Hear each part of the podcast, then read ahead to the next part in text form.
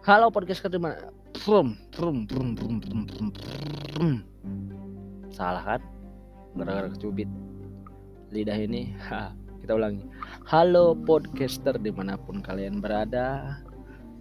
Welcome back to podcast ngocok ngobrol yang cocok.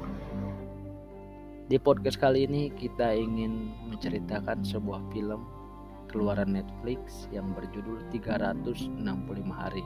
Ini film semi erotis dan dibatasi usia minimal 18 tahun ke atas, maksimal tidak ditentukan. Kemudian nomor 65 tahun, 70 tahun.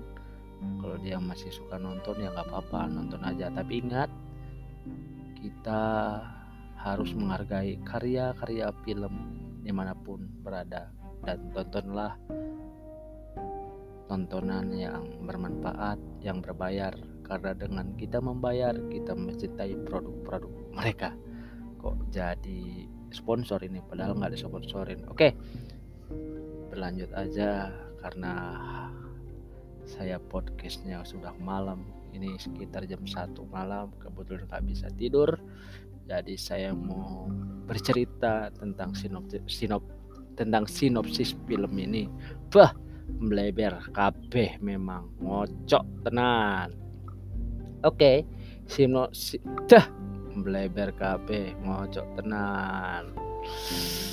Oke, sinopsis film 365 hari ini bercerita tentang kisah cinta erotis bos mafia. Nah, seperti saya bilang tadi, ini dibatasi usia, tapi para pendengar yang mau mendengar silahkan lanjutkan. Jadi cerita ini, film ini bercerita tentang kisah percintaan antara seorang bos mafia dengan wanita karir pembisnis di Polandia. Nah ceritanya hanya dalam waktu seminggu setelah penayangan perdananya, film 360 25 hari ini sukses menjadi judul yang paling dicari oleh pengguna Netflix di berbagai negara. Ingat, ya, banyak sekali orang yang cari, terutama di Amerika Serikat. Wow, kalau saya erotis di Amerika Serikat sudah hal lumrah ya. Di India, Afrika Selatan, Portugal, Swiss, Belanda, Jerman, Swedia, Turki, Austria, Yunani, Belgia, Uni Emirat Arab, dan Kanada nih Indonesia nggak ada ya Indonesia Indonesia cocoknya nontonnya di Indosiar ya Nah, karya besutan Barbara Biolawas ini berhasil menarik perhatian para penonton karena menghadirkan banyak adegan hot. Hot itu adegan panas. Kalau yang nggak tahu, coba nyalakan kompor, tangannya taruh di api, nah itu panas. Meski mendapat rating 3,7 dari situs IMDb, film bergenre trailer erotis ini paling banyak dicari di layanan Netflix. Film ini sendiri diadaptasi dari buku pertama dari novel trilogi karya penulis Polandia Blanka Lipinska berjudul 365 DNI.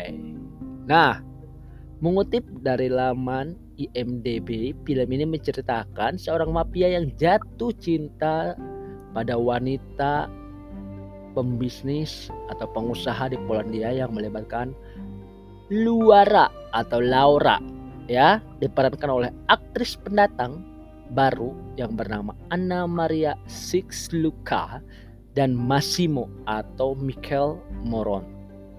Jadi film yang disebut-sebut mirip dengan 50 Shades of Grey itu mengisahkan kehidupan Massimo Torricelli, anak seorang bos mafia mengalami perubahan yang sangat drastis dalam hidupnya setelah kematian sang ayah yang dibunuh oleh lawan bisnisnya.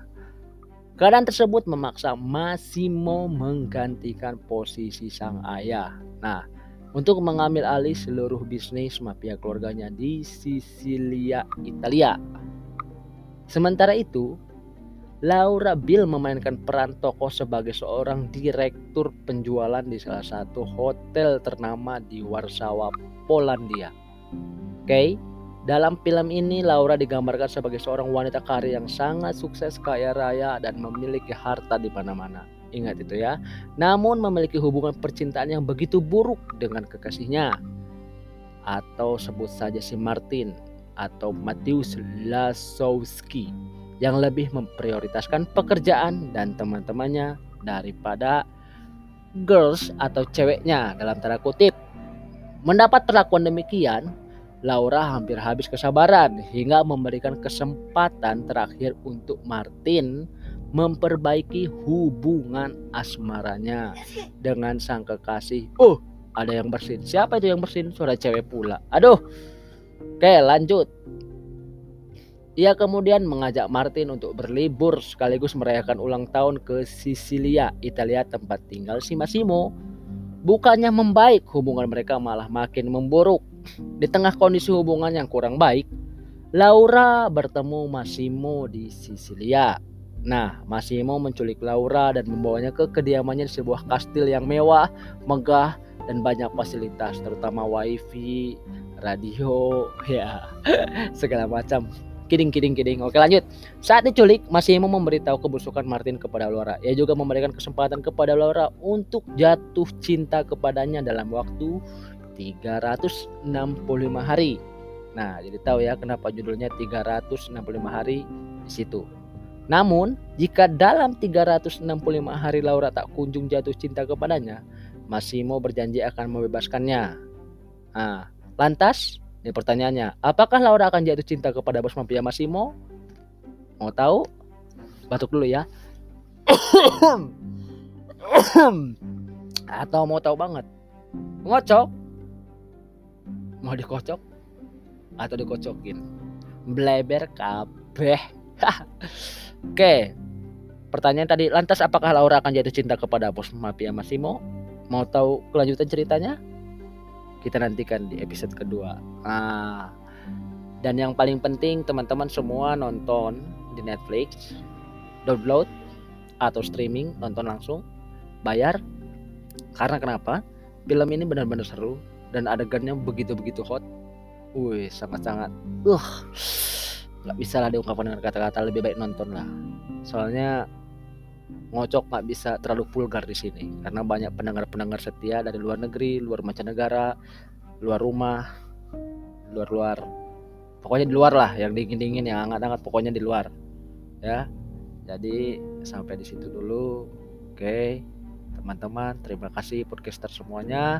Pokoknya intinya nonton Netflix. Ya, nonton terus. Banyak film-film seru di situ. Oke, see you, bye bye. Ngocok.